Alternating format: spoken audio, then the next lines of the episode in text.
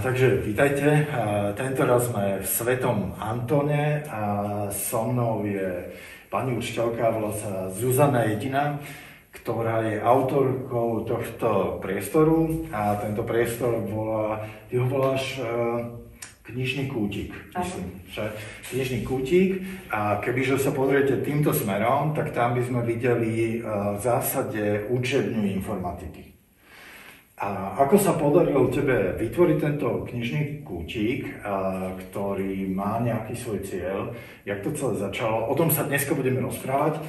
Treba povedať, že čo môže byť pre vás ako prvá taká zaujímavá vec a zaujímavá informácia je, že tento kútik vznikol z ničoho. Čiže keď si predstavíte, že nič, pole neorané, zarastené krovím a tam príde jeden človek a povie si, ja z toho urobím knižný kútik, tak zhruba takýto rozdiel nastal. A ja začnem tým, že jak ťa to napadlo, že prečo si začala uvažovať o tom, že tu urobíš takýto knižný kútik? No tak na začiatku uh, bolo to, že som, som sa prišla učiť minulý rok mm-hmm. a úplne ako prvé som si všimla, že deti vôbec nečítajú, a že o, tým pádom nemajú ani žiadnu čitateľskú gramotnosť, že ich knihy nebavia.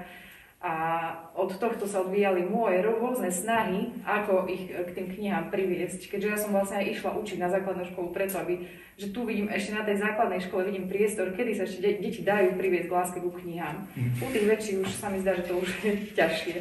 A ja skočím na chvíľu do toho, čiže ty si prišla ako učiteľka, začala si ich učiť a zistila si, že nevedie poriadne čítať, a že e, nerozumejú tomu, čo čítajú, že ich čítanie vôbec nebaví a tým pádom nie je žiadna šanca, že si to vôbec lepšie nejako a kvôli tomu si začala uvažovať, niečo s tým musím urobiť, hej? Áno, presne tak. Čiže ak dieťa nečíta, ty ako učiteľ máš problém a chcela si ho riešiť. Áno. Mhm. A čo si teda začala? Čím si začala?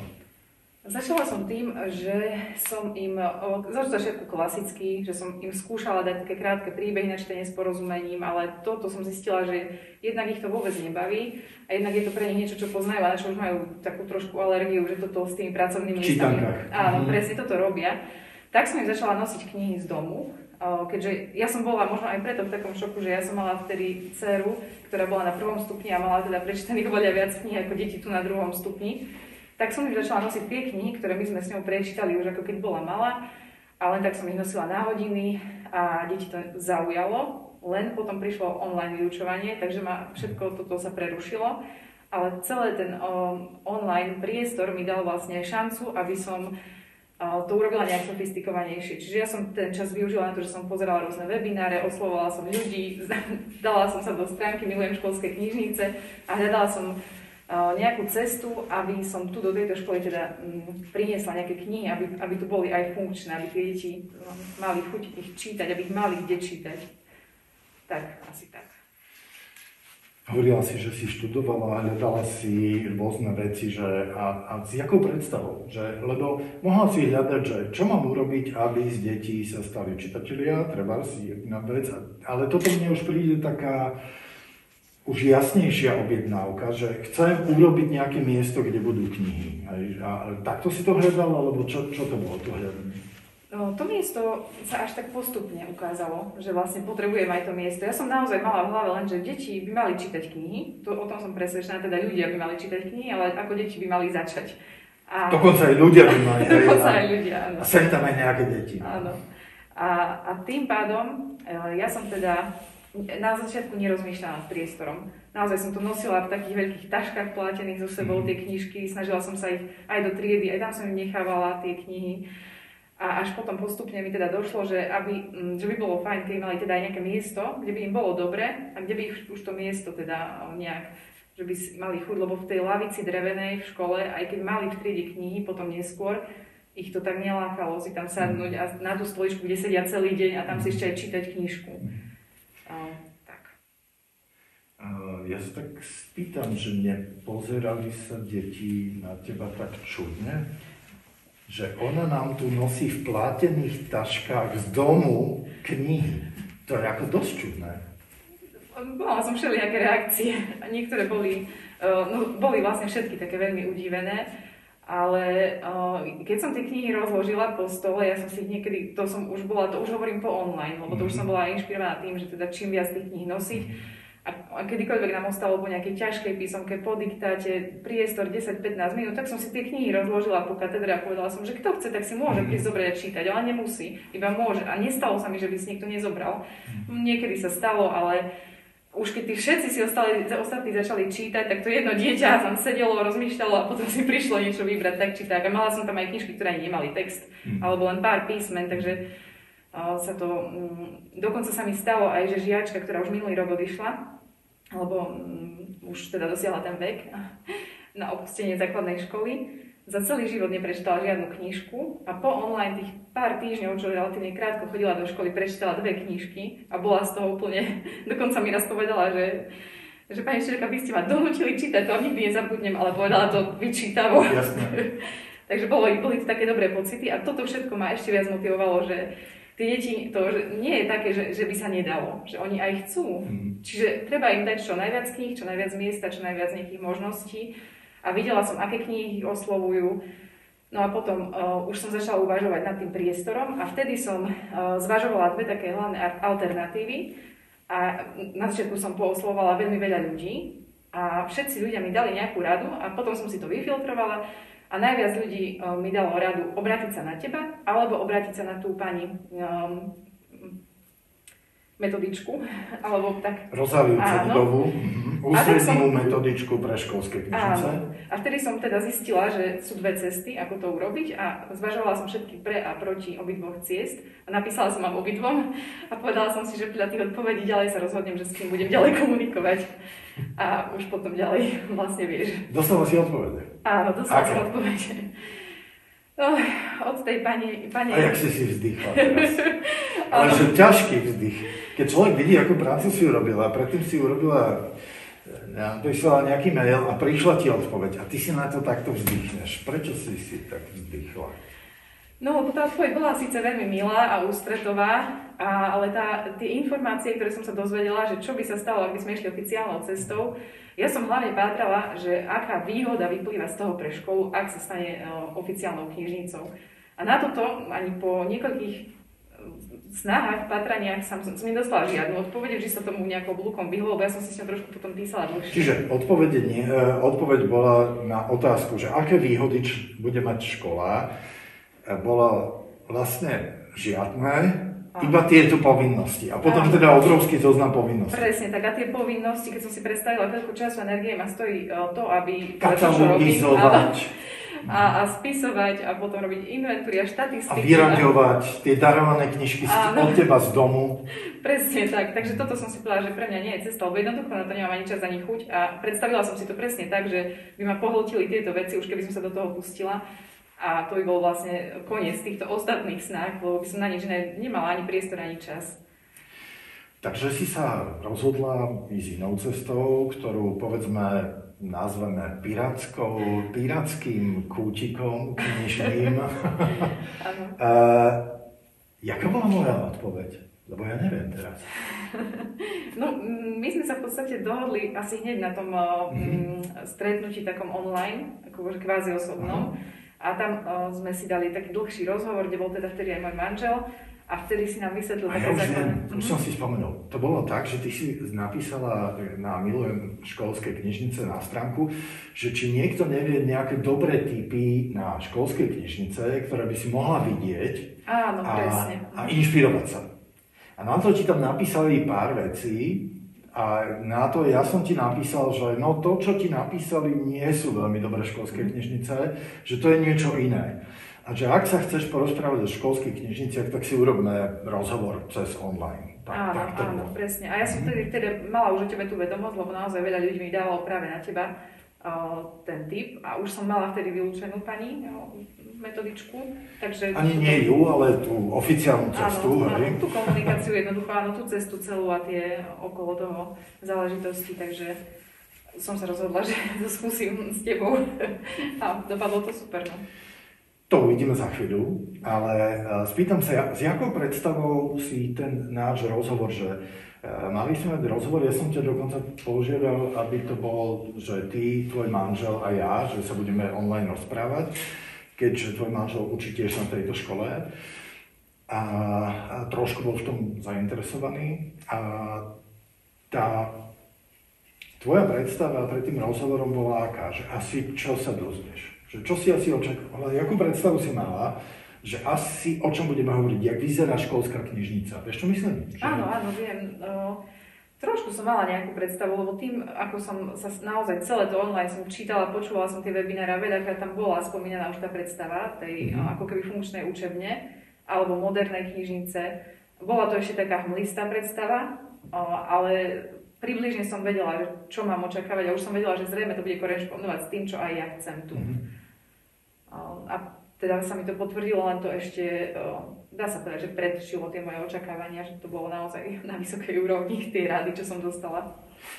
Ja si spomínam také dva dôležité momenty z mojho uhla pohľadu v tom rozhovore online. Jeden bol, že ty si mi povedala, že si kúpila vlastné knihy, že si ich doniesla do školy a že teda rozmýšľaš o tom, či ich škole darovať, alebo čo, aby ich deti vlastne mohli si čítať oficiálne nejako. A, a to si riešila tú otázku, že čo máš s tými knihami vlastnými urobiť, či ich darovať, alebo čo. A ak si dobre spomínam, tak som ťa požiadal o to, aby si už do školy žiadne knihy nenakupovala. Dobre si spomínam? Áno, áno. Okay. A teraz úplne, že narobila. Dodržala si to? Mm, nie. Ja som to myslela. Ale to, bolo to, veľmi, to bolo jasné. Ja si to... veľmi dobre pamätám ten rozhovor a bolo to, bol si veľmi prísny a veľmi si ma vystrašil a presne si pamätám aj ten tón, aj ako mi to... teda, ako to na mňa zapôsobilo a, a naozaj som pár týždňov potom nekúpila žiadnu oh, knihu. Pár týždňov? Tebe sa najviac nepáčilo, to si pamätám, že ja som nielen, že kupovala, ale tak uh, tie finančné možnosti sú obmedzené, ale že som uh, vymieniala knihy za rôzne veci z, nášho, z našej domácnosti v rámci takých akože ekologických... Že toto nepotrebujeme, a, tak to vymeníme za knihy do školy. Jasné. No to, to ma vydesilo, musím sa priznať a som si hovoril, že ja už som, tak, ja už som niečo podobné videl a, a bolo to desivé. Desivé na tom ale zase nie je nič, to je strašne pekné. Problém je skôr z takého dlhodobého hľadiska a to je vlastne to, čo som ja akoby riešil, je, že, že takto sa človek veľmi rýchlo vyhorí, vy, ako vy, vyprázdni, podáva veci, dostáva strašne malú reakciu a zároveň a si v tom iba ty sama. A mne sa zdá, že keď tu je človek, ktorý má takúto energiu, že niečo také dobre chce, myslí to absolútne úprimne, ničím sa na tom nechce obohatiť, tak to, čo potrebuje, je získať priateľov, partnerov okolo, ktorí tie veci budú dávať, ktorí budú podporovať toto. Čiže oveľa zmysluplnejšia cesta ako to, že ja budem živiť túto knižnicu z vlastných peňazí, je zoženiem desiatich ľudí, ktorým sa to bude strašne páčiť, že ja v tej knižnici pozbudzujem deti k čítaniu a tí desiatí nám darujú nejaké peniaze na to, aby sme mali tie veci, ktoré potrebujeme, aby nám to bolo dobre v tom priestore. To bola vlastne tá základná myšlienka, ako nevyhorieť, že treba získavať ľudí okolo. A ten druhý rozmer bol, keď sme sa bavili o tom, že ako má vyzerať školská knižnica. A ja som mal takú, takú svoju bublinkovú schému, ak si pamätáš, a tam mám bublinky rôzne a vyšiel som bublinku po bublinke, že čo môže byť školská knižnica. Pomenovať funkcie, že môže to byť toto, aj toto, aj toto. A že uvažuj nad tým, že čo vaša škola, čo tieto deti, ktoré stretávaš tu, potrebujú v škole. Čo by im tá knižnica mohla dať. A zmenilo toto niečo, že kam, kam si dospela v tomto, ty, v tom rozmýšľaní, keď si prechádzala tie bublinky, že čo ťa napadlo, čo sú tie dôležité veci pre vaše deti? Áno, určite mi to pomohlo. Presne to bol ten moment, keď sa mi vykryštalizovalo, to, už to nebola taká mlistá predstava, ale naozaj uh, som si uvedomila, že ešte to môže mať aj viac funkcií, ako ja som si predstavovala. A uh, najviac teda museli sme zachovať to, čo tu bolo, teda tú počítačovú učebňu, informatiku kvázi. To ešte dokonca nebolo tu, ak si dobre ja pamätám. To bolo len, že chceš nejaký kútik a vlastne nevieš vidieť. Až a to, že to ešte presne. To ešte len vzniklo z toho, že sme si vlastne povedali pri tých bublinkách, že jeden z tých najväčších problémov, ktoré na vašej škole sú, že máte tu časť detí, ktorých rodičia nemajú takú dôveru v, vo vzdelávaní svojich detí, že by s nimi robili domáce úlohy. Možno nevedia to robiť, ani to nevedia robiť, ani, ani tomu neveria, že to má zmysel a vlastne tieto deti prídu, od prvého ročníka si nerobia domáce úlohy, na konci tretieho ročníka všetci viete, že sú out, že už sú vonku a z ich vzdelávania už nič nebude. A školská knižnica, keď sa prechádzali bublinky, hovorila o tom, tuto si deti môžu robiť domáce úlohy po vyučovaní, tu bude niekto, kto ich nebude hodnotiť, kto ich nebude kritizovať, kto im príjemným spôsobom bude pomáhať, že ja ti pomôžem spraviť s tým, čo treba, ak chceš. A, a že vytvorí ten priestor ako miesto, kde si môžu chodiť robiť domáce úlohy. Toto bol ako moment. A druhý moment bol, že no ale na toto nám treba aj pár počítačov, lebo keď máš počítač, robíš si domácu úlohu, vytlačíš si čo treba, urobíš si projekt a že či máte také počítače a ty že áno, že máme informatickú triedu. A že tak urobme to tam? Áno, toto naozaj toto by som ani nikdy nenavrhla ja, lebo ja som takú odvážnu predstavu by som nemala sama od seba, lebo ten priestor vyzeral zabetonovaný navždy obrovskými nehybnými stolmi, laboratórnymi, ktorými bola zapratná celá miestnosť. Tu boli obrovské skrine všade až po strop, kde boli kabinety, ktoré boli už vlastne prehistorické, ale bolo to všetko nedotknuteľné. To by mohli už do múzea rovno zobrať, niečo by ste na tom zarobili. Áno, tak, ale nevyzeralo to, že sa s tým dá hýbať, takže to bola príliš odvážna predstava, ale teda po tom rozhovore naozaj to všetko vyzeralo tak, že by sme to mohli skúsiť, len musíme v správnom poradí oslovovať ľudí. A to druhé, čo si ja pamätám, že si teda naliehavo zdôrazňoval, že nemám to robiť sama, ale že musím zapojiť ten učiteľský kolektív. Takže presne tak, ako som oslovila žiakov s dotazníkom toho druhého stupňa, keď som zistila, že čo je problém, že si nerobia domáce úlohy alebo že nerozumejú učivu a v tom dotazníku mi vyšlo teda. Tak tu sa na chvíľu zastavím, lebo toto nie je bežné. Že učiteľ chce vedieť, prečo si deti nerobia domáce úlohy.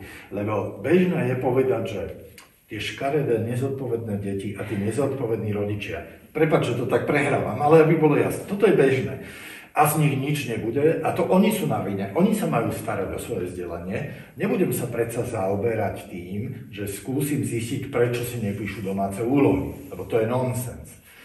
Podotýkam, že podobný nonsens som prvý raz zachytil pred dvadsiatimi rokmi, keď vtedajší minister školstva sa obrátil na záškolákov, na deti, ktoré chodili dlhodobo poza školu a spýtal sa ich, že čo môže on urobiť preto, aby nechodili poza školu. Neuveriteľná predstava. Si predstav, že tu by minister záškolákov zapýtal, že tak ja chcem niečo urobiť, aby ste chodili do školy, že povedzte mi nejaký dobrý nápad. Hej. Tak ty si urobila niečo podobné, že, že povedzte mi, že prečo si nepíšete úlohy, čo je problém. Čo ti povedali? Áno.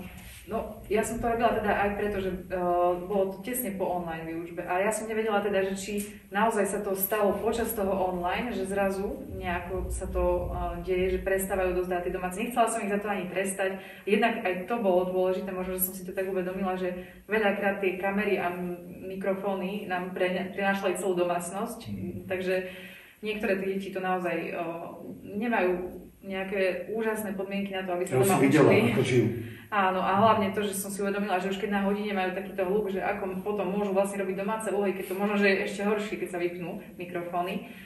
A tak som si povedala, že skúsim ten dotazník a uvidím, lebo dala som im aj, bolo to anonymné, vôbec nič, že sa nemuseli obávať nejakej mojej reakcie.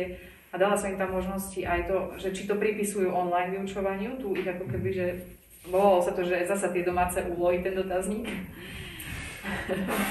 Áno, alebo že či, uh, by, no a presne tam bola aj tá otázka, že čo by im pomohlo a naozaj drvivá väčšina mi odpovedala v tom dotazníku, že by im pomohlo, keby mali nejaké miesto a niekoho, kto by im pomáhal. Výborné. Taká jednoduchá v podstate vec, ale toto oni absolutne nemali. Absolutne logická. Áno, len ja som niečo povedala, že to bude také percento detí. Koľko? No tak toto si presne nepamätala. Ale odhad, tretina, polovica? Také myslím, že viac ako tretina. Tak, no. No, keby mali pekné, príjemné, tiché miesto, kde by im niekto pomohol, tak by si robili domáce úlohy. Áno. No, tak rovno sa môžeme obrátiť na minister školstva v Anglicku a bude vedieť, čo robiť. Ja, to, alebo na nášho ministra, že čo s tým. Čiže ak by mali také miesto, to im pomohlo. A to ti vlastne pomohlo si uvedomiť, že tak, toto je naozaj príležitosť. Áno, no aj tak stále sa to zdalo ako veľmi veľká úloha. Tak, teda že prerobiť sa... to z tejto miestnosti, áno. prerobiť tak miesto. Potom sme sa vlastne my bavili, že aká bude tá najlepšia postupnosť tých krokov. Už si bol takým mojim mentorom, že za kým teraz ísť, koho sa čo spýtať. Druhý krok vlastne bol ten, po tomto dotazníku bol dotazník pre učiteľov. Áno. A ten cieľ bol taký, že chceme, chceš ty tu spraviť niečo a keď to budeš sama, tak aj v tom zostaneš navždy sama v zásade. Áno. A keď chceme, aby boli tu okolo ľudia, ktorí ti pomáhajú, ktorí tie myšlienky podporujú, tak musíme získať učiteľov. A jedna z tých myšlienok bola, že keď chceme, aby deti tu písali domáce úlohy, tak vlastne potrebujeme, aby dve hodiny denne po obede bolo otvorené, aby tu deti mohli prísť a bol tu človek, čo im pomôže robiť domáce úlohy. Ak to budeš ty sama, tak jednak ošedivieš a potom o pol roka odídeš. A to je obidvoje škoda. A teraz, že ak to nebudeš ty, len sama, to znamená získať ďalších učiteľov. Logická otázka bola, že koľko učiteľov máte na škole a vyšlo nejakých desať vtedy. Čiže desať deleno dve hodiny týždenne, to nám vychádza vlastne, že ak každý učiteľ povie, že raz za dva týždne sem príde na dve hodiny pomáhať deťom robiť úlohy, tak každý deň v týždni máte obsadený. Raz za dva týždne učiteľ to urobí. Na dve hodiny príde sem. Aha. A to je logické. Samozrejme vieme, že nič nie je dokonalé a desať to asi nebude, ale že skúsime získať tých ľudí. Takže si vymyslela dotazník. Aha. A musím povedať, že ty máš jednu takú zvláštnu vlastnosť, že my si niečo povieme a ty na druhý deň oznámiš, už to mám hotové. A mne klesne sánka, lebo tým na druhý deň my si poviem, že no to by bolo výborné, ja, ja tak, to by bolo také výborné, urobiť taký dotazník a ty na druhý deň, že môže to byť takto? A už je napísaný a ja teda, že aha, moment, moment, moment, musím si dať kávu. A teraz a vyledíme ho a pošleme a zrazu bolo šesť odpovedí, šesť odpovedí povedali, že raz za dva týždne sú ochotní prísť. A to už je niečo. Áno, dokonca to boli odpovede áno a ostatné boli o, tie, že skôr áno alebo niečo také. Iba jedna odpoveď bola vyslovene o, negatívna, aj to nie, nie je vlastne úplne negatívna, lebo iba si vyžadovala odmenu za ten čas, že nie. Tak to nie, je, to je len, ale bolo nechcem to, robiť zadarmo. Presne tak, a bolo to úplne v poriadku. Ten, o, to je korektné. Presne tak, bolo to aspoň jednoducho úplne pochopiteľné na druhej strane. A tým, že to ostatní všetci tam teda súhlasili bez odmeny, predbežne a ne, ne, nejako nezáväzne, ale aj tak to bol výborný výsledok. A celý ten dotazník mi vyšiel veľmi pekne, lebo ja som začala tými otázkami, že či chcú učitelia, aby deti na škole viac čítali, že či chcú taký priestor, aby tie deti mali... Či sa stotožňujú s tým, čo... Či chcú aj oni tie isté ciele, čo ja. A potom, že či by boli teda ochotní v takomto priestore aj pomáhať deťom raz za dva týždne, tie dve hodiny po obede. A všetky tie odpovede boli úplne ukážkové, krásne. Musím povedať, že toto všetko, čo teraz hovoríme, to bolo triskom. To my sme sa porozprávali, zrazu to bol dotazník s deťmi, vyhodnotený, teraz to bol dotazník s učiteľmi, vyhodnotený. Zrazu sme si povedali, OK, uh, asi teda informatická trieda, lebo je nakoniec aj najväčšia, sa ukázalo. Poslal si fotku so strašidelným pohľadom, kde je, kde sú lavice v nejakej chemickej továrni alebo čo. To keby, ja, ja keď som videl tie lavice, prvé čo ma napadlo, že to bolo jak ten dub, čo zachránil Hitlerový život, hej? Proste ten stôl, že on sa tam schoval a prežil. Tu by sa tiež dalo schovať a prežiť. A proste príšerné, hej? Že predstaviť si, že v tejto, miestne bude, v tejto miestnosti bude milý kútik, kde deti budú chodiť radi, je dosť ťažké bolo v tej chvíli, ale bola najväčšia, a boli tu notebooky, a bolo tam miesta na sedenie pre tridsaťdva detí. A keď som sa ťa spýtal, že akú najväčšiu triedu máte, tak sa ukázalo, že sedemnásť detí. Áno. Čiže my nepotrebujeme miesto viac ako pre sedemnásť detí. Čiže dve možnosti. Keď odstránime tie stoly, zostane nám, môžeme ten priestor rozdeliť na informatickú triedu pre sedemnásť detí a na kútik. A už sme to mali zrazu tak ako oveľa jasnejšie. A potom potrebujeme nejaké zdroje. Nemáme žiadne a niečo treba urobiť. Uh-huh. A tam bol krok, že tak musíme osloviť riaditeľku, a tá už bola čiastočne oslovená predtým, a starostu, ktorý je zriadovateľom.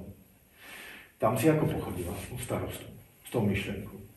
Áno, tak pani riaditeľka bola prvým krokom, pretože tá vlastne vyplňala dotazník a potom som jej ho bola teda osobne vysvetliť, aj som jej už ukázala, ja som si robila teda prezentáciu, kde som v podstate zhrnula všetko to, čo si ma naučil za ten čas, aj presne tie funkcie, ktoré by som chcela, aby tá učebňa spĺňala. A aj dokonca sme urobili taký tri dé model, do ktorého potom sme si ho priebežne aj my konzultovali, že si nám ešte radilo, čo by bolo ako dobre urobiť. No a keď som jej to takto odprezentovala, áno. Čaj. Čaj a káva, že? Áno, že, to sme tam že, potom doplňali. Áno, že nech, nech tam deti majú teplý čajík, že to budú chodiť rádi, hej. Áno, aj učitelia. A na kávu. Áno. No a riaditeľka, teda pani riaditeľka súhlasila, aj, súhlasila aj s tým, aby sme šli za pánom starostom ako zriaďovateľom. Tak sme si ho tiež zavolali, rovnako sme mu to odprezentovali už aj s výsledkom dotazníka detí, s výsledkom dotazníka učiteľov, s celou tou prezentáciou, s tri dé modelom. A on bol nadšený, pretože povedal, že táto miestnosť je akože na to, ako stvorená, na to, že bola v súča- vtedy v minulosti bola najškarečšou na škole. Ja som mu teda povedala, že mohla by byť aj najkrajšou, mohla by byť takou, ktorú by ukazovala budúcim rodičom detí, že tu by mohla chodiť vaša dcéra, syn, a bolo by to pekné miesto, kde by mohli po obede robiť domáce, čítať si knižky, že by to prospelo aj celkovo škole, aj tej, aj tej prestíži, dajme tomu. Takže páčilo sa mu to. A až tak, že teda bol ochotný o, nám poskytnúť také základné financie na to, že sa vytrhalo to staré linoleum, ktoré tu bolo prehnité, zbúralo sa pódium, ktoré už bolo tiež prehnité celé. Pódium, to asi naši diváci nevedia, čo ty myslíš, aký pódium? O, to bola taká vyvýšenina pri katedre. Vlastne neviem presne, na čo slúžila, väčšinou sa o ňu každý podkynal a dalo asi sa tam... Asi bolo vidieť učiteľa za tými stolmi, hej? A dalo sa tam prepadnúť, pretože tie dosky boli prehnité a boli zakryté, aby to nebolo vidno, takže bolo to úžasné. Ale nikto tam nesmel vstúpiť. Lebo sa prepadne. Všetci to vedeli, sami nestúpajú. Áno. No a na toto, aby sa toto odstránilo, nám poskytol uh, teda aj tú fyzickú silu nejakých chlapov z úradu, ktorí prišli, lebo tie stoly naozaj to by len tak ľahko nejaký človek nezdvihol. Neviem, či si pamätám takú vetu, že si citovala pána starostu, že pošlem chlapov. Áno, presne. Pošlem chlapov a proste chlapi prišli. Áno, prišli chlapi a vyprázdnili túto miestnosť. A takisto vymaľovali, to bolo tiež už veľmi potrebné a tiež kľúčové, aby to tu aspoň nejako teda na začiatok vyzeralo. No a o, opravili umývadlo a to bol asi už taký koniec, že už ostatné sme sa zaviazali teda nejako o, tak svojpomocne. Ja som teda všetkým ukázala všetky tie fotky, ktoré sme si my posielali, ako sa dá niečo recyklovať, upcyklovať, ako zháňať, o, a vysvetlila som tú myšlienku, že teda sa budeme snažiť oslovať sponzorov, oslovať ľudí, ktorí niečo darujú. A s týmto sme išli do toho. Lebo sme si hovorili, že tak nábytok môžeme kúpiť, áno, ale nemáme na to peniaze. Presne. Alebo sa spýtame, nemá niekto ešte použiteľný nábytok a ten nám ho daruje a potom nájdeme iného človeka, ktorý je šikovný a ten darovaný nábytok urobí na ešte krajší. Hej? Že ho opraví, vymaluje alebo niečo z nich spraví, aby to bolo pekné. A že skúsime ísť touto cestou. Čiže sme si hovorili, nemáme koberce, potrebujeme koberce. A ty si mi poslala fotku, že mám šesť kobercov. Alebo koľko? šesť. To ako si zohnala tie koberce? O, to bolo tak, že o, ešte ten pán starosta bol ochotný dať nejakú sumu na dlášku. A ja som sa pýtala, koľko tá podlaha stojí a čo tu vlastne bude. Tak mala tu byť nejaká guma, ktorá jednak o, sa mi nepáčila tá predstava, lebo to úplne nekorešpondovalo s tým, že tu má byť útulne a pohodlno. A tá guma bola guma. No ale mala stať tritisíc eur. To ma dosť akože prekvapilo, že aká suma. A tak som mu povedala, že nech mi dá proste pár dní, že ja zoženiem koberce. A tak som písala všetkým predajniam na Slovensku s kobercami, asi no nie všetkým možno, ale z môjho pohľadu všetkým som naozaj všade, kde som našla akékoľvek súkromné alebo veľké, mne to bolo jedno. Dokonca sme sa boli aj pýtať, či už ako sme cestovali v rôznych veľkých mestách do rôznych obchodov.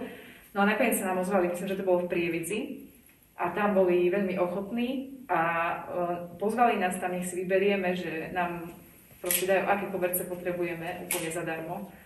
Takže keď sme ich doniesli sem, v tej chvíli sme vyriešili tú otázku podlahy a zároveň sme ušetrili na to, aby sa dokúpil chýbajúci kus koberca, ktorý, lebo nepokrylo to celú miestnosť, ale kúsok chýbal.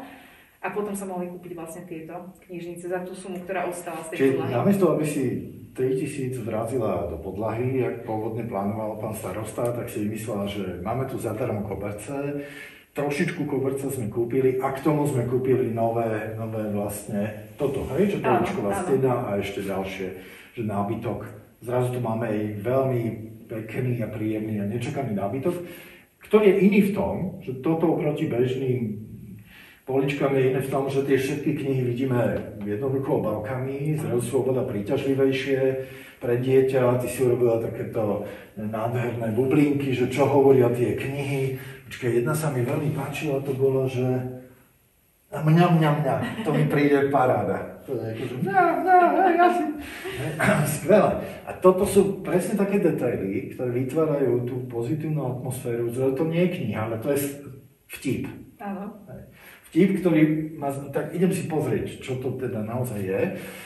Toto je čáro dobre vedených vlastne tých knižnic, že ti tam dávaš tie vtipy, že rozumieš tým deťom, rozumieš ich nálade, ich humoru a, a dáš tam niečo, čo tam poteší. Čiže tam sa podarilo za tie zvyšné peniaze, máme tu zrazu koberce, čo je príjemné, máme tu zrazu nábytok, ktorý je zaujímavý a pridaná hodnota je, že vidíme obálky. Čo sa ešte podarilo? No, zvyšok v podstate, stále som teda kontrolovala rôzne ponuky, bazár, že či niekto niečo nedaruje a takto sme doniesli kreslá a... Také, že na online myslíš také tie, že darujem za odvoz, hej, a čiže kreslá, aké pekné, že to chceme, hej. Áno, ani už neviem, kde sme po nej boli, lebo my sme si dali teda s manželom, ja som ho presvedčila, že je to leto, venujeme naozaj tomu intenzívne, že jednoducho nebudeme mať rodinný ani súkromný život, ale budeme zariadovať a tak sme cestovali naozaj po celom Slovensku, ja už si nepamätám ani kde, všade sme boli a bolo nám to jedno, že ešte v Bratislave v Modre sme boli niečo dobrať, aj na východe Slovenska, jednoducho kade tade a pamätám sa, že, si mi, že som ti posielala priebežne fotky a ty si napísala, že to je hrozné, že tam nie je nič útulné, tak ja som vtedy strávila celú noc tým, že som hľadala nejaké kreslá, vyslovene kreslá a našla som tieto. A tak sme ich sem doniesli a potom to už bolo naozaj lepšie. A okamžite, keď ich deti zbadali, tak si na ne začali sadať. Jasné, lebo v Poľsku, ja si pamätám, keď robili výskum uh, tínedžerov, že prečo nechodia do knižnice a čo by tam potrebovali, aby chodili, tak uh, výstup toho dotazníku s tínedžerami bol, že, že dajte nám také pohodlné diváne a svatý pokoj. Že divan a bez kontroly, než tam sme, hej, a že t- budeme tam chodiť. A naozaj tam dali také luxusné diváne proste tým tínedžerom a k tomu, aby sa nepovedalo, urobili také panely s vystavenými obálkami pekných top kníh, ktoré by sa im hodili a tak. A oni to akože akceptovali, že to tam teda môže byť a naozaj tie knihy si začali požičiavať. Ale základ bol, že musí to byť príjemné, pohodlné miesto, ktoré ma jednoducho očarí tým, že, že vojdem sem a že tu chcem byť, tu mi je dobre, tu, tu, tu naozaj mi je príjemne. A tá idea bola, že to musí byť najkrajšia miestnosť v celej škole. Neznamená, že bude plná luxusného nábytku, ktorý si nemôžete dovoliť. Mhm. Ale že napriek tomu urobíme to naj, najútulnejšie a najpríjemnejšie miesto, ako sa mi dá. Ale nie len na relax, lebo jedna vec je ten relax, aj to musí byť, že ten pocit, vojdem sem, tu mi je fajn, ale my chceme, aby robili domáce úlohy. To je vlastne ten druhý dôležitý moment, ktorý nie je úplne o relaxe, ale je o takom štúdiu. Čiže ako urobiť miesto, v ktorom sa mi študuje dobre. Keď sa začala meniť tá miestnosť, pribudli sa koberce, začal sa objavovať nábytok, zrazu nemali tie stoly šialené, ktoré tu boli, ale učili sa tam vpredu, a informatiku, reakcie detí aké boli? Čo, čo sa začalo diať? No tie reakcie boli uh, prekvapené a, a veľmi pozitívne. Ono to nakoniec nevyšlo, takže sa to otvorilo hneď v septembri, ako sme to plánovali, lebo sa to trošku všetko posunulo, takže už keď deti chodili do školy, tak sa to tu dokončovalo. Ale hneď ako tu boli koverce, ako tu bol o, základný nábytok a deti nám s tým pomáhali ešte, takže vstupovali sem, o, vlastne nám pomáhali napríklad regály montovať, alebo keď sme niečo získali, nejaký nábytok, bolo ho treba poskladať, tak s tým nám na technike pomáhali alebo v nejakých iných hodinách. No a potom už keď boli knihy, A zatiaľ sme nemali tieto regály, lebo to trvalo dlho, kým nám ich dodalo. Dodalo tá spoločnosť, strašne sa to stále predĺžoval ten termín dodania. Mm-hmm.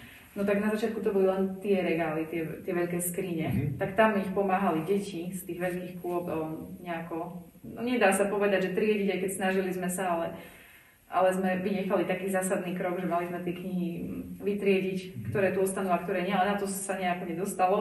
Takže skôr ich zakladať a pozerať. No a tie reakcie potom, už keď tu vstupovali a už to bolo, taký základ, že koberce, lavice a polica s knihami, tak boli úplne wow, že krásne to tu vyzerá, tu ešte nič nebolo. A stále, keď tu niečo pribudlo, oni boli aj veľmi všímaví. Naozaj všetko, ako náhle sme tu dali kreslá, tak sa rozbehli a zlezli do kresiel. A toto, keď tu pribudlo, keď to, sme to tu postavili, tak vlastne okamžite boli deti tu. Ani sa nedalo, že by jedno dieťa prešlo, aby si nejakú knihu nezobralo do ruky, nepozeralo si ju.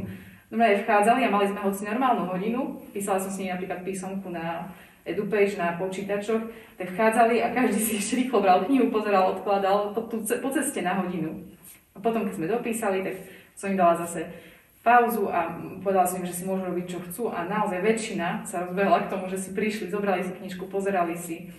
Takže bolo to super, všetko fungovalo pekne. Ty si hovorila, a jak si tak snažila sa, bavili sme sa o tom, ako získavať zdroje, hej, a že by to nemalo byť o tom, že ty investuješ svoje peniaze do, do tohto priestoru, ale že o tom, že ty investuješ svoje sily pre získanie iných, ktorí sem investujú. Čo napríklad sa ti podarilo s kobercami, podarilo sa ti šikovne urobiť oblúk namiesto nejakej podlahy, tu zrazu máme príjemné koberce, je tu fajn, je to proste príjemné. A keď sa na to pozrieš, že potreboval si získavať zdroje, ty si začala hľadať nadácie alebo rôzne organizácie, ktoré dávajú nejaké peniaze. Čo si všetko skúsila? Čo to, možno nemusí byť úplne, že každé jedno, ale že tak orientačne, že koľko si vyskúšala treba z nejakých, nejakých grantov? No v podstate uh, som vyskúšala a, asi každý, ktorý som zachytila a ktorý aspoň trošku sa mi zdalo, že by sa tam dalo niečo napasovať, čo by nám sa hodilo sem. A na začiatku uh, to, bolo, to bola tá výzva uh, Čítame radi, sme získali knihy. Teda. Mm. Tam sa nám podarilo. Áno, to sa nám podarilo, síce až v druhej vlne, ale predsa tých päťsto eur na knihy, mm. toto sa podarilo. A potom som uh, sa dohodla, trošku sme sa motivovali navzájom s inými pani učiteľkami a Martinus mal akciu Naša trieda číta, kde vlastne za polovičnú sumu, no to sa ti nebude páčiť, lebo to sme kúpili za vlastné, ale bolo to na miesto dvesto eur len za sto. Takže tam sme tiež kúpili knižky. Ale ostatné výzvy, no napríklad bola tá veľká výzva, o ktorej si mi ty ako prvý povedal, tá modernejšia škola, ale ako náhle zverejnili to kritérium, že počet žiakov na škole, tak som vedela, že to je celé zbytočné, aj keď sme sa s tým veľmi natrápili. Ja som to naozaj robila veľmi poctivo, veľmi dlho, ale to bolo pre nás likvidačné kritérium, s našimi deväťdesiatimi žiakmi sa nemôžeme porovnávať s žiadnou veľkou školou. Mm. A, takže toto, toto mi zabralo veľmi veľa času, pretože naozaj mali ten projekt podľa mňa dobrý, veľmi podrobný, aj s konkrétnymi cenovými ponukami. Tu, tu sme si vysnívali, čo všetko by tu mohlo byť. A nakoniec to teda neprešlo. Potom, keď začal ďalší školský rok, tak som písala ďalšie projekty. A, no ja neviem, koľko ich bolo, naozaj, ja neviem, možno, že nejakých od, od mája, ich mohlo byť nejakých osem, mm-hmm. neviem presne. A z toho ste získali teda v tej druhej vlne peniaze na knihy? Áno. A ešte niečo? A už vlastne na túto knižnicu nič. Nie, to sa nám... Čiže moja otázka, mm? ktorá nesmeruje na teba, ale ak nás teraz náhodou sleduje nejaký človek z nejakej grantovej organizácie alebo nejaký človek z ministerstva, tak moja otázka je, ja to poviem rovno na kameru. Moja otázka je, že vidíte tu človeka, ktorý je presvedčený o tom, že chce tu urobiť niečo dobré. A moja otázka je, ako je možné, že vypadne takýto človek z vašich grantových schém. Lebo presne takýchto ľudí potrebujeme. Lebo ono to nie je inak. Jako, inak to je o tom, že škola má päťsto žiakov, sú tam šikovní ľudia, čo vedia písať projekty, napísať to tak, jak to chce počuť ministerstvo alebo niekto. Oni to napíšu, peniaze získajú. Ale to neznamená, že sú tam ľudia, ktorí to chcú urobiť. A Moja otázka je, že čo sa dá urobiť, aby ľudia, ktorí naozaj chcú nejakú zmenu, boli podporení. A to je otázka, na ktorú nečakám od teba odpoveď. Ale chcel by som, aby zostal vo vzduchu. Že áno, naše grantové schémy takýchto ľudí nevedia podporiť a prepadávajú nám. A že poďme to nejako inak urobiť. Lebo, lebo takíto ľudia ako ty, hej, menia veci. Že nakoniec bez zdrojov de facto si urobila túto zmenu, zrazu miesto, do ktorého deti prichádzajú a majú wow pocit, že tu je perfektné. Keď sa posunieme o krok ďalej, že k tomu, že idea bola, deti by si to mohli začať robiť domáce úlohy a, a, a začínať sa de facto vzdelávať. Lebo školská knižnica je o tom. Hej, to nie je o tom, že deti si tu požičajú knižočky na čítanie domov. To v zásade plní uh, obecná knižnica. V tom vašom prípade neviem, či vôbec obecnú máte, ale Banská Štiavnica možno má nejakú knižnicu, čiže povedzme Banská Štiavnica pár kilometrov odtiaľ to by mohla plniť tú funkciu, že deti tam prídu, požičiajú si knižky na domov, lebo tam tej beletrie určite bude neporovnateľne viac ako máte vy. Aha. Čiže napodobovať obecnú knižnicu v Banskej Štiavnici je tak trochu nezmysel. Má zmysel urobiť niečo, čo pomôže týmto deťom v ich vzdelávaní, lebo sme v škole, že to je, to je ten zmysel. A začal sa niečo v tomto meniť a nemusíš povedať, že teraz to je akože dokonalé, predtým som mala takú myšlienku, že a, ale teraz desať detí denne tu chodí. Keď mi povieš, že jedno dieťa začalo sem chodiť, ktoré predtým si nepísalo úlohy, tak ja poviem, že to málo, hej. A keď o päť rokov sa stretne a povieš, už to robí dvadsať detí, tak poviem, že aha, to je skvelé, to je skvelé, ide vám to dobre. Lebo lusnúť prstami. A deti, ktoré si nikdy nerobili domáce úlohy, sú s tým zmierené a vyrovnané, že je to tak. Si prídu dobrovoľne sem robiť domáce úlohy, to vôbec nie je jednoduché. Čiže deje sa v tom nejaký posun, alebo nedieje, jak to ty vidíš? No, ja si myslím, že je to nad tvoje očakávania, čo sa deje, teda čo sa deje. Nad moje očakávania? Tak ja normálne si inak sadnem, nech sa páči, tak dobre si sadnem, aby som nespadol, tak hovor. Uh, no, ja som začala uh, chodiť do tejto miestnosti, aby som, nechcela som deťom nejako, rozmýšľala som, akú stratégiu zvoliť, aby to nebolo pre ne ani ako za trest, zase jednoducho ako ich tak naozaj motivovať. No tak som si povedala, že jednoducho uh, dá mi možnosť, budeme robiť krúžok, vymyslela som si krúžok, že školský časopis, čo sa mi zdalo ako výborná edukačná činnosť, kde sa vlastne budú veľa vecí učiť a nebudú to ani vnímať možno ako učenie. A pritom ako prišli na ten krúžok, tam sa mi nahlásilo neskutočné množstvo detí, ktoré som musela deliť pri týchto opatreniach, aby som ich nejakú... No, my máme teda deväťdesiat detí na škole a ja mám možno, že v krúžku aj nejakých do tridsať. tridsať detí sa ti prihlásilo, že chce robiť, ale toto už mi zaváňa niečím šialeným, akože, no. lebo toto si neviem predstaviť, ani som nepočul o škole, kde tretina detí by, že vyhlásiš nejaký krúžok a tretina detí chce chodiť, ty máš nejaké vysvetlenie? Že to je taká nuda tu, akože, nie, že nie, nie je čo? Vy tu nemáte ľad v zime? Alebo, neviem, že... Ja som sa ich snažila naozaj, dá sa povedať, že nalákať. Urobila som im také zaujímavé plagáty, ktoré som všade rozvešala. Nazvala som to, že to budú lovci príbehov, ktorí budú, dala som taká detektíva na plagát a museli ho rozluštiť, bol tam kú er kód, vlastne na tom plagáte dokopy nič nebolo a museli prísť na to, že cez kú er kód sa dostanú na stránku, kde nájdú informácie o tom krúžku a tam zasa mali ďalšie indície, kde mali vlastne vylúštiť, koho sú, napríklad koho fotku si majú zobrať na ten krúžok cez také rôzne vtipy a cez rôzne rebusy. Čiže možno aj toto ich zaujalo, neviem, či to bolo. Ale tak tomu to už trošku začínam rozumieť, lebo keď tu je nejaký vtip, a ja si len tak zo srandy skúsim kú er kód a potom ma to vedie a vedie, tak ja pochopím, že niekto tu robí niečo, čo nerobí nikto iný. Ja tom, tomu to už začínam rozumieť. Čiže tebe sa prihlásilo tridsať detí, začala si s nimi robiť krúžok v tomto priestore, alebo s časťou z nich, lebo s tridsiatimi sa naraz nedá. Hej, začala si to robiť priestor a, a teda ďalej sa dialo čo? No ďalej sa dialo to, že vždy sa deti pýtali, že či môžu prísť dnes na krúžok. Ja som si vždy vybrala, teda nemohli ani reálne chodiť o, tí tridsiati teda. Museli sa striedať, to znamená, že ja som to naozaj, naozaj bola vlastne každý deň o, do tej štvrtej, piatej, pretože deti začali niečo robiť, písať, nejaký článok, potom dopísali to, čo mali na úlohu na tom krúžku. Ja som im povedala, že kľudne ti pomôžem s nejakou domácou úlohou napríklad. A takto sa začali vlastne aj, o, niektorí áno, niektorí si vybrali tie veci, začali sme sa učiť, niektorí si išli čítať, niektorí tu chceli jednoducho byť, kým ja som tu bola a v úvodzovkách som strážila, že mohli tu byť, bol to strážený priestor, pretože tu sa zamýka, tu sa normálne akože nedostanú.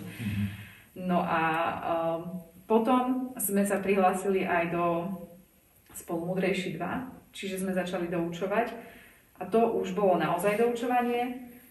A detí sa prihlásilo viac, ako sme čakali, opäť veľmi veľa detí, ja som bola prekvapená a zasa som nemohla doučovať naraz všetkých, takže zasa som si ich musela deliť a zasa sa stalo to, že som tu bola vlastne predtým takmer každý deň, potom už každý deň. A niektorí boli potom na krúžku, toto bola výhoda, že tu boli sektory, že som si ich vedela oddeliť, tak my budeme tu, ďaleko od vás, doučovať sa, vy budete tu, máte svoju prácu, oni už boli postupom času naozaj stále šikovnejší, vedeli robiť, naučila som ich robiť v Canve, vedeli robiť grafickú úpravu časopisu, spracovali si, chodili sme robiť rozhovory, mali sme, ešte keď sa dalo exkurziu, kde si nahrali na svoje telefóny rôzne rozhovory, potom si ich prepisovali, opravovali jeden druhému gramatiku.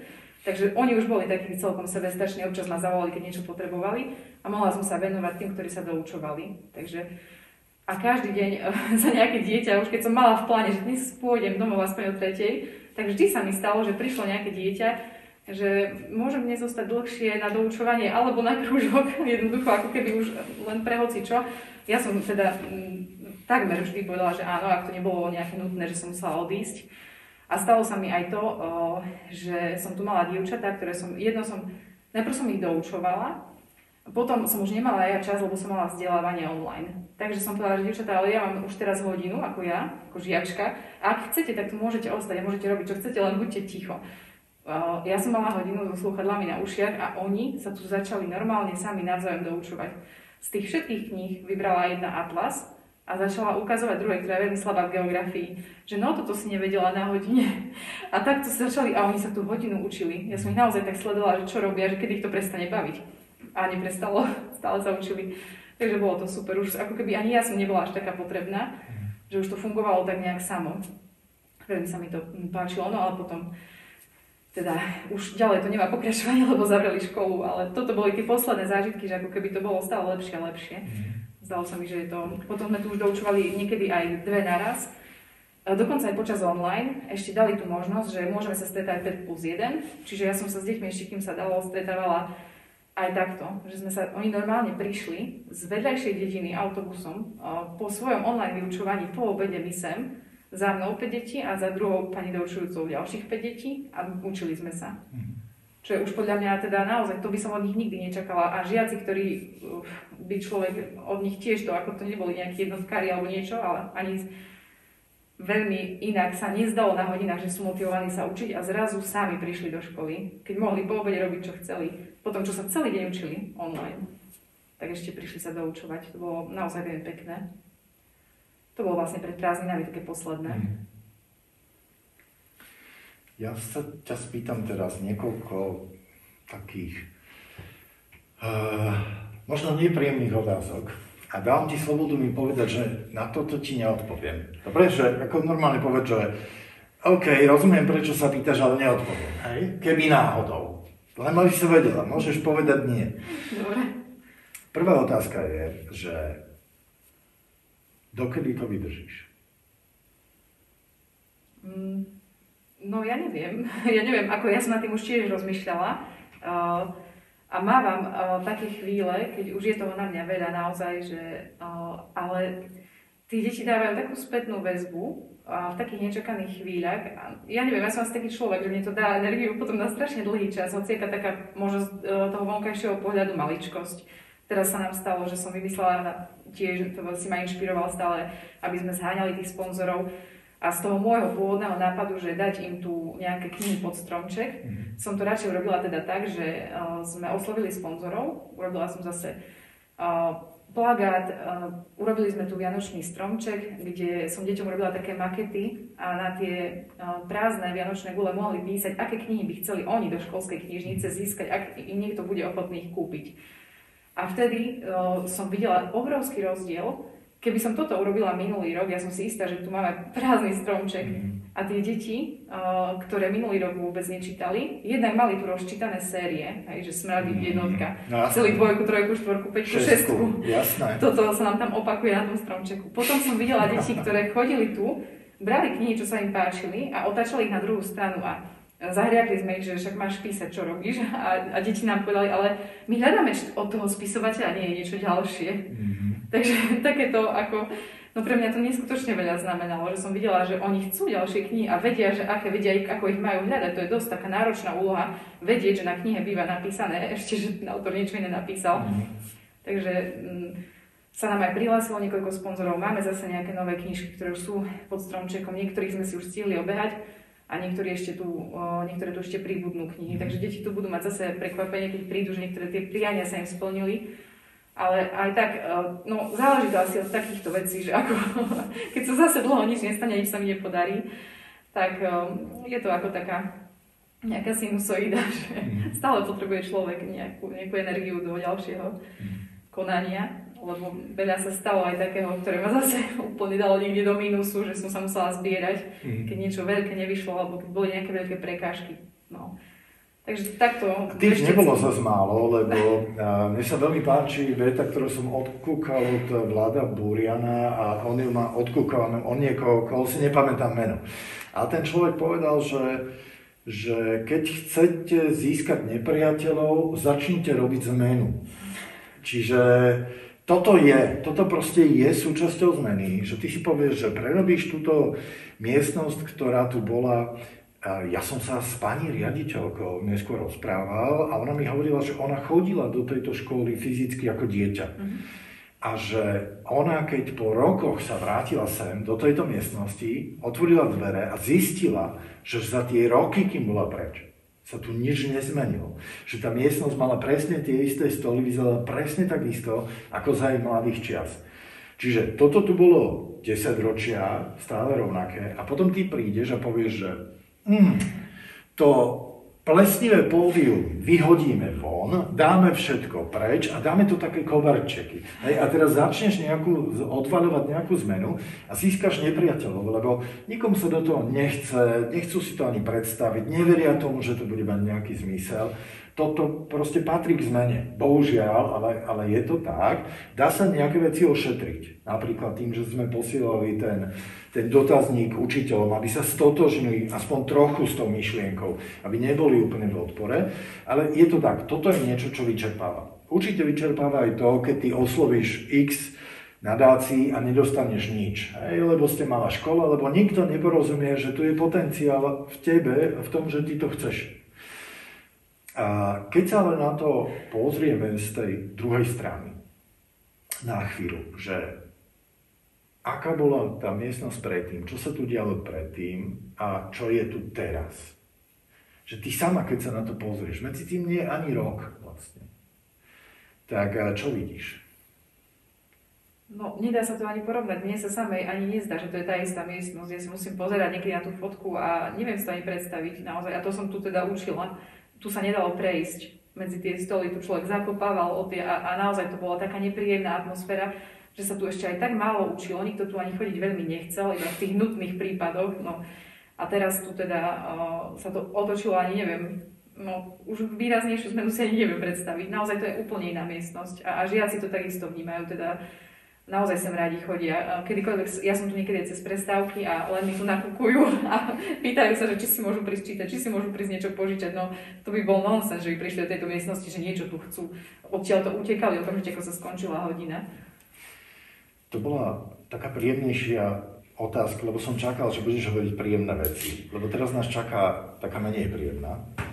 A to je, že čo si za to finančne dostala? Ty. Za túto prácu, toho tri štvrte roka.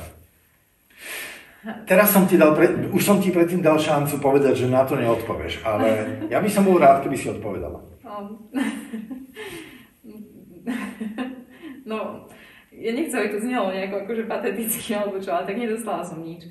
Ani ja, ani teda manžel a bolo to aj finančne náročné, už len tie cesty, lebo ten benzín a celý náš čas, ale v podstate sme šli do toho, že nič nedostaneme, lebo jednoducho takto na malých školách funguje, že nie sú nejaké prostriedky na odmeny a aj keď človek robí niečo navyše, tak údajne to tak je bežnou praxou. Ja teda neviem, nerobila som si štatistiku, ale um, že na to, keď je malá škola, málo žiakov, je málo financií, už len na základné veci, nie to ešte na nejaké odmeny, takže asi tak.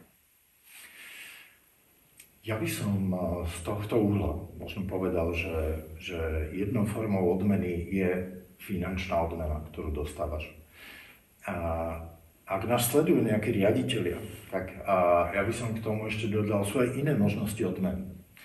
A jedna z možností odmeny je, že, že ty keď začneš robiť toto a začne sa tu dariť, tak a, že to máš delegované, že a, ti začnú dôverovať, a že ti povedia, trebárs, robíš to dobré, my ti veríme, rob to ďalej, návrhy, ktoré dávaš, ak potrebuješ niečo skonzultovať, sme tu, ale máš našu plnú dôveru, že to robíš. Jednoducho dáme ti do ruky zrazu odmenu v tom, že ty, že ty vystúpaš po, po rebríčku, že to, čo robí, robí dobre a my ti veríme a, a podporujeme minimálne to, že to chceš robiť, aj že vieš ako na to. Lebo vieš, keď sa tým začneš zaoberať, tak ty začneš rozumieť tomu, že čo to potrebuje.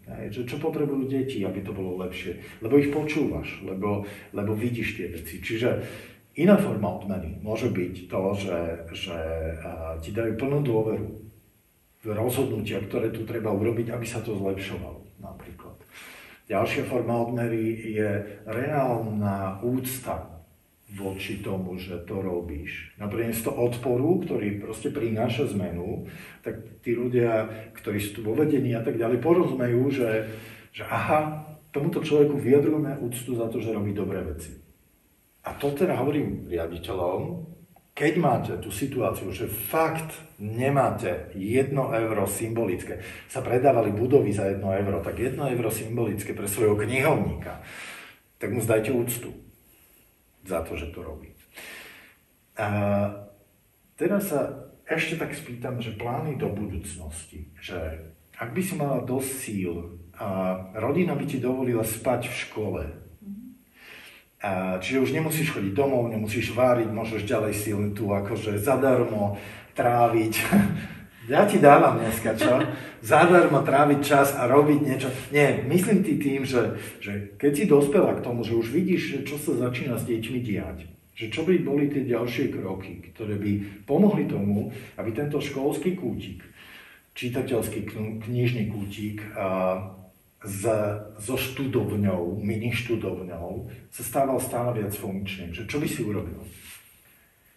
No ja som si to rozdelila na také uh, dve priority, ktoré sú v podstate rovnocenné, len jedna je skôr taká priestorová a jedna je tá funkčná. A to, čo sa o to teda snažím, aj o čom boli moje posledné projekty, ktoré mi neprešli, to boli lavice, ktoré naozaj tu veľmi potrebujeme, lavice, ktoré nebudú tie, ktoré už mali... Stojí na písanie, príjemné. Presne tak, áno. Jednoducho moderné, premiestniteľné, ľahké a rôzne poskladateľné stoly, aby sme mohli robiť skupinovo, aby sme mohli robiť projektov, aby sme mohli robiť aj klasicky, ako, ako budeme potrebovať a aby to teda neničilo tej koberce, lebo tu sú lavice, ktoré vlastne boli na vyhodenia, nie je to tu... Uh, jednoducho je to priorita, jedna. A druhá je to, že ako keby dokončiť uh, tú myšlienku s knihami, aby to tu fungovalo, lebo teraz sa priznám, že ani ja sa tu úplne nevyznám v tých knihách. A m, teda treba tu vymyslieť systém taký, aby bolo jasné, kde ktorá kniha patrí, ktorá kniha o čom je. Teda toto sú také dve moje hlavné. My sme aj v Trnave vyšli taký bodkový systém, keby si deti už potom same zakladajú. To no, ja som si to pozerala, veľmi sa mi to páčilo. Mm. Len tu je ten problém, že... No nie, že problém, dalo by sa to vyriešiť, keď ale že... Keď nemáš bodky, môžu byť aj pásiky, vieš? Áno, áno, presne. Vlastne potom mi to úplne... Ja som si povedala, že to by sa dalo jednoducho prerobiť, tie, čo som začala robiť, tie moje, mm. čo som ti ukazovala, ako som si kategórie urobila, mm. takže tam by sa presne dalo s pásikmi a farbami narábať. Mm. Veľmi sa mi ten bodkový systém páčil. Takže rozmýšľam nad tým presne, nad niečím takým. Toto urč, určite treba vyriešiť, lebo bez toho to tu zase ja viem ako približne, ktoré deti majú čo požičané a, a ja viem aj im približne poradiť, ale presne, aby som tu nemusela ja stále byť, aby sa vedeli aj same obslúžiť. A posledná tá časť toho študovňa, máš pocit, že tam je kam rásť a ako na to, čo by sa preto dalo urobiť, aby to bolo lepšie? Uh, myslíš študovňu? Študovňa, že deti prichádzajú, robia si domáce úlohy, niektorých im pomáha si dobre urobiť domáce úlohy, niektorým pomáha s projektami, že tu začínajú vznikať nejaké partie detí, ktoré niečo tvoria napríklad. Aj dajú sa dokopy tri deti, ktoré chcú byť youtuberi a začnú si robiť prvé youtubeovské videá.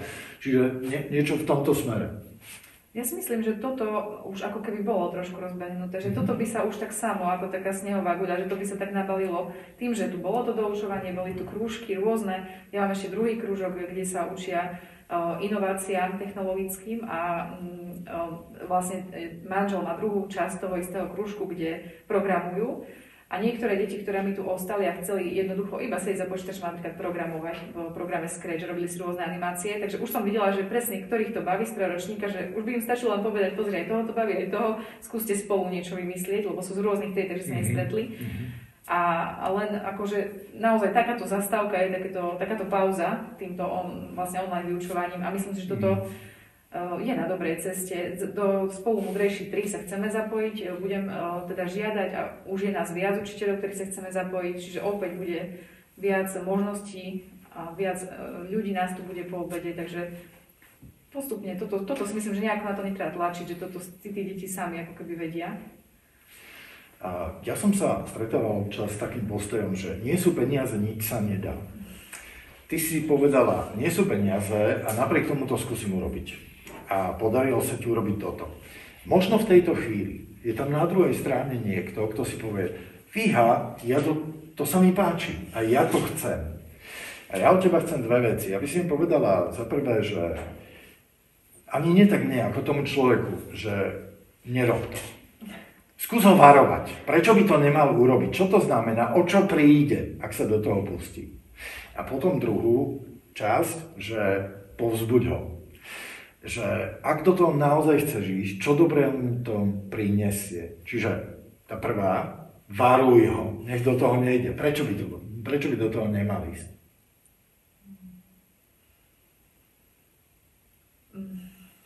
Možno vtedy to netreba robiť, ak človek nie je pevne rozhodnutý, že to má zmysel. Hmm. Toto je taký, tak úplne základný kľúčový bod a ostatné sa na to akože kvôli tomu, že ty sa sama znechutíš, alebo zostane v tebe také, že celá som, nepodaril sa mi, to je z toho náhoby. Ale keď sa človek má ako vrátiť k tej základnej úplne myšlienke prvej, že má to zmysel a prečo to má zmysel, ja mám dokonca aj taký motivačný plagát urobený, ku ktorému sa vraciam, keď už dobre, keby zabudnem. To si pozrieme. To som ti ešte ani neukazovala. Nie. Asi. Neviem, ne, nepamätám si, ale asi hej. Motivačný plagát. A bol si tam aj ty ako mentor. Neviem, či si pamätáš, no to ti ukážem. Čiže ak, ak sa človek má ku čomu vracať k tejto základnej myšlienke, že má to zmysel a prečo, tak ak teda nemá, tak nikto toho nejde, lebo potom nebude, sa, nebude mať sa o čo oprieť. Ak príde, a to prídu, také situácie prídu a bolo ich... Okamžite, ak začneš práve. Áno, bolo ich vážne stovky takých situácií, kedy som sa musela k tomu vracať niekedy až tak vedome, že som si to musela vizualizovať na tom plagáte, pozerať sa a... Že viem, čo robím a naozaj a to, to chcem a prečo to robím. Presne tak. A druhé, povzbudiť, prečo to má zmysel, prečo do toho je naozaj ísť podľa teba. No...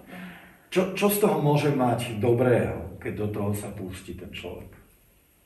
Rozmýšľam, čo povedať, aby to nevyznelo ako klíše, ale...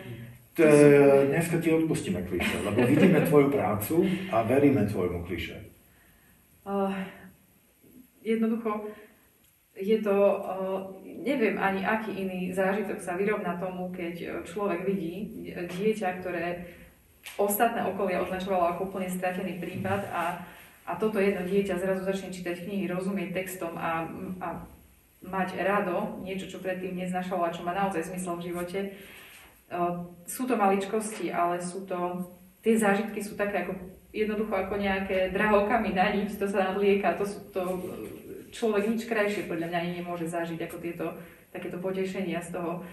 A ako sa deti posúvajú, kam sa môžu posunúť, že, ani, že veľakrát ma tak prekvapia, že ja som to vôbec nečakala, úplne niekde inde zašli a niečo iné objavili a ja vlastne už iba pri nich stojím a pozerám sa, že čo robia a je to neskutočne dobrý pocit naozaj, takže neviem to lepšie opísať, je to také zadosťučinenie ani nie, je to taký pocit šťastia normálne, keď to znie tak divne, ale naozaj.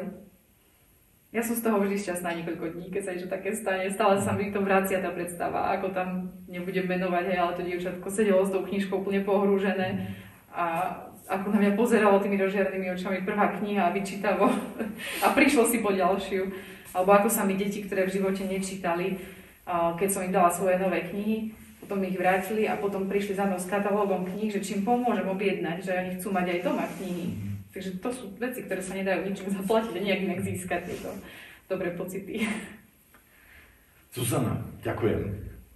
My sa rozlúčime teraz, takže my vám želáme pekné dní. Ak ste sa inšpirovali, pustíte sa do knižnice. Ak ste sa varovali, nepustíte sa do knižnice. Ja sa volám Tibor Hujdič, ďakujem za to, že ste boli s nami. A toto je Zuzana Jediná, jediná pirátska knihovnička na Slovensku. Ďakujeme pekne. Ďakujem.